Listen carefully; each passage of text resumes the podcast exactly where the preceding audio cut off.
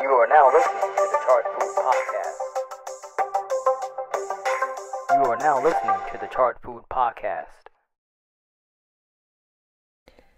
Yo, another episode of the Chart Food Podcast, and it's been not too long, but it's been a minute, but it's not been too long. Um, and I've been kind of making trades here and there, posting it on my Instagram, posting it on my Trading View. Um, haven't been live streaming as much, but definitely will kick that back up. Um, and you know, sometimes I wait for topics to kind of come to me, and um, I've definitely covered this to a degree, but uh, one thing I kind of wanted to hone in on on this episode was just the fact that I feel like when you're in the market, you need to move very slowly. And I wanted to kind of emphasize the importance of that and, and what I believe and why I believe it's important to move slow in the market. I think it coincides with your mental health. And I think everybody's different. Some people maybe need to move faster. Some people are more comfortable with knowing, okay, at the end of the day, hey, I don't have any trades left on the board, you know? Um, and then some people aren't like that. And then you, and then I should say this: you never really know who you are until you tried every one. I've tried every one. You know, I was a scalper much longer than I was uh, a swing trader. You know, but it wasn't until I became a swing trader that I kind of realized, okay, that's what I want to do, and that's how I want to do it. Right. So uh, that's something that I would highly recommend to people that if you haven't tried it a certain kind of way just because you may be afraid to try it that way, don't let that deter you. You know, make sure that you're you're trading in the manner that suits you best. Um, if you're struggling with time to trade, then I think swing trading is very much um, favorable to you. And I should say this also: moving slow in the market doesn't necessarily mean that you're swing trading. You can still scalp and move slow. It just means that when you take your trade, just be sure you know, just be sure that this is the trade you want to take. This is how you want to take it. Do the do the work, you know. So um and sometimes for me like moving slow for me just means I don't have to wake up at 6:30 in the morning or 9:30 in the morning or or whatever time or three o'clock in the afternoon or six o'clock in the afternoon or whatever time futures opens um for wh- whoever's listening, you know um, even with Bitcoin and how it's a 24 7 market, with futures, it's a 24 7 market, it can get very hectic. And trying to trade that whole session all the time and having to be aware of every drop and pop, and it can really weigh heavy on your brain. So, one thing that I would really, like I said, just encourage people to do is just be sure that you're trading in the manner that works best for you. Um, for me, I didn't really have my success. You know, I couldn't. I shouldn't say that in, in a general sense. I've had my success, but I didn't have the success I probably needed to have until I started passing up on trades. Right, instead I start, until I started saying, I know I can make money on that company or this trade here on gold, but I'm going to. Hey, maybe I'm not completely focused in on the market right now. Maybe I have something to do tonight. So uh, I just like I said, I wanted this episode to really be about that. Move slow in the market, you know. Really be sure your moves, um, especially if you're a swing trader, you know, and you can make one or two moves a month and trade the overall trend. If you zoom out to your monthly, your weekly, your daily charts, look at that trend.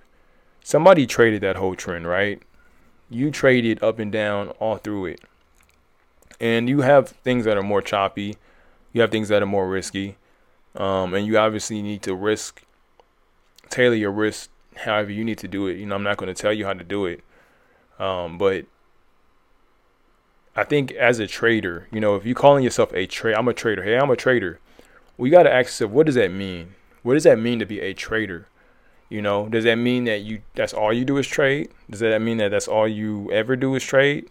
You know, um, you want to leave time for other things and I don't mean just times. I don't mean just things that are, uh, you know, fun things. I mean, you may want to have another business. You may want to have other things that make you money. And when you're constantly scalping the market, constantly having to be aware of every news piece that comes in and out and economic stuff, like it's it can weigh heavy on you. It's it's more than a job, right? I think we all know it. So, um, and then like I said, the the mental health aspect of it, you know, gambling is a real addiction, and you can look this up right now if you want to. Trading affects the brain similar to how cocaine affects the brain and, and the gambling aspect. So, um, that sounds funny, but it, it's actually very true. Um, so you got to be very careful about how you go about the market. You got to be very careful about how fast you move in the market. And um, I don't want this to be a negative thing either. This is a positive thing that you can do for yourself and, and, and find yourself still competing with the traders that make just as many moves as, as um, the trader who makes very few moves. So, I mean, I, this episode probably won't go long because I feel like I've said my piece on it, you know, move slow, you know. But I did want to check in with you guys. Uh, I need to start live streaming more. Um, and kind of giving my takes on my trades. I was very wrong on Bitcoin. I will give that publicly out. I was very wrong on Bitcoin, um, which is okay though, because I'm an accumulator in Bitcoin. I don't have, I don't see any point in shorting Bitcoin because I'm a very big bull in terms of where I think it's going. I just, I just thought for a second that it might consolidate again, and we'll still see if that happens. If it, if it stops rejecting the all-time high right now, but very was wrong. I was wrong on Bitcoin. I seemed like I'm. It seems like I'm right on China in terms of it being a buy, but that doesn't really surprise me. Even if it doesn't pop exactly right now, uh, China, with how low I bought, you know, the ETF and even Alibaba, which is probably more risky. I feel like if I hold it long enough, I, I'm an investor in it, you know. And this is what I mean when the move slow in the market. I don't have to worry so much, you know and I feel like I'm still doing well while I do other things, you know, you know, put my eggs in other baskets, you know. Trading is like a business, right? You might do well this year, but you may not do well the next year. You may not do well then after that. So I'm really um, spreading my risk out. So I, I just re- really encourage everybody for that. And then also, I did buy silver longs, um, but those are long term holds as well. Uh, and all of these trades are on my trading view. I never want to put out these podcasts and, and make it seem like I'm just talking and you don't see any work. You know, all my work is public. Um, even my bad stuff, like the Bitcoin stuff, was probably my worst kind of prediction, I guess, if you want to call it prediction. Um, Alibaba was looking pretty bad. The China one was looking bad, but it, it turned around and it's in profit now. That's how these things work. It's a reason why I don't short Bitcoin.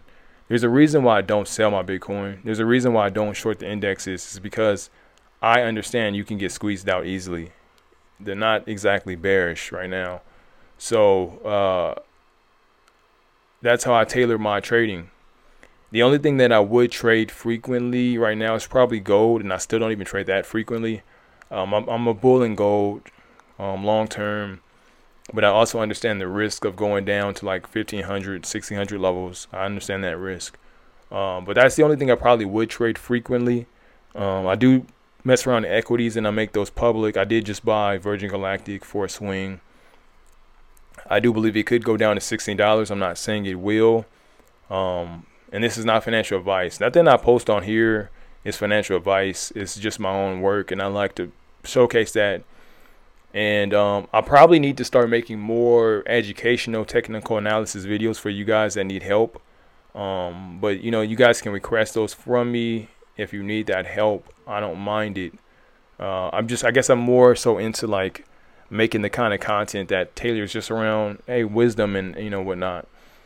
Um, but uh, as I close up this this video or this podcast, excuse me, one thing I wanted to kind of go over fast is that Chartfood is under a collection of brands that center around basketball, finance, obviously for Chartfood, uh, mental wellness, and gaming. And I'm trying to push all these brands at once as I push my parent company, Feed Companion, above all of them. So that's what I've been doing. That's what I that's what I do. Um, I'm not just a trader, like I said. That's what this whole episode is about. I'm not just a trader. Um, I'm not just someone who's trying to start a YouTube channel or a podcast. I'm trying to push many brands. I'm trying to teach myself different things. That's mainly why I started Chart Food was so I could teach myself as much as I could about the markets and everything else. And it's it's been very fun. Um, and I've been really pushing my basketball content lately. And I know not all you guys are really into basketball, but I'm just you know giving you guys where I'm at. Um, if you're interested in that kind of stuff, let me know. Um, but you can find um, all my stuff if you go to Feed Companion, Instagram. Um, if you can't find it, like I said, let me know um, through one of my platforms. Uh, I'll be more than happy to show you. Um, it's not quite ready to just kind of. I'm not. I'm, I plan to integrate all my brands together. It's not quite ready but that is where I'm at with it. And um, I don't know if I want to launch a podcast network. I don't know if I want to launch an app, but I I do know that I'm just not, I'm not just a trader, um, and I want to really make my dream bigger than just chart food. As much as I love this platform and the in the in the brand, and then uh, lastly, I will say I need to start live streaming more. I will do that uh, in the market the futures market just opened, and then equity markets will open tomorrow. Um, so um, hopefully I can live stream then, um, and then give you guys kind of where I think about the markets, and hopefully it'll be a little bit better than my Bitcoin take, which I thought it was going down to probably like 20, 30, 30,000. I thought it was going to retest. Um, we never did that. Obviously, we squeezed out, um, which is why I don't short Bitcoin though. So, but that that's chart food for you. Um, um, and yeah, I mean, this is the tenth episode, and I will make more um podcasts as we go along. Um, and I'm and I'm kind of I'm trying to tell myself what kind of episodes should I make because I'm running out of just wisdom episodes. Maybe I'll I'll tend more to technical analysis, education, and start trying to deep dive in deep dive into what helps me out when I trade and in things that I do that can kind of break a chart down, maybe indicators or um, things like that. I've kind of gone over them in the past, but um, I haven't really made it the brand to go into that kind of stuff. So, um, and, and, and even in the future, maybe bringing people on and, and giving their experience as a trader, something that I'm looking into. So, we're just getting started with the Chart Food podcast, but more importantly, um, the Feed Companion Podcast Network that houses all these brands that center around sports, finance, gaming, mental wellness, and, and maybe even more things in the future if God permits me to. So I appreciate you guys listening. Um, and I'll catch you later. And as always, happy trading.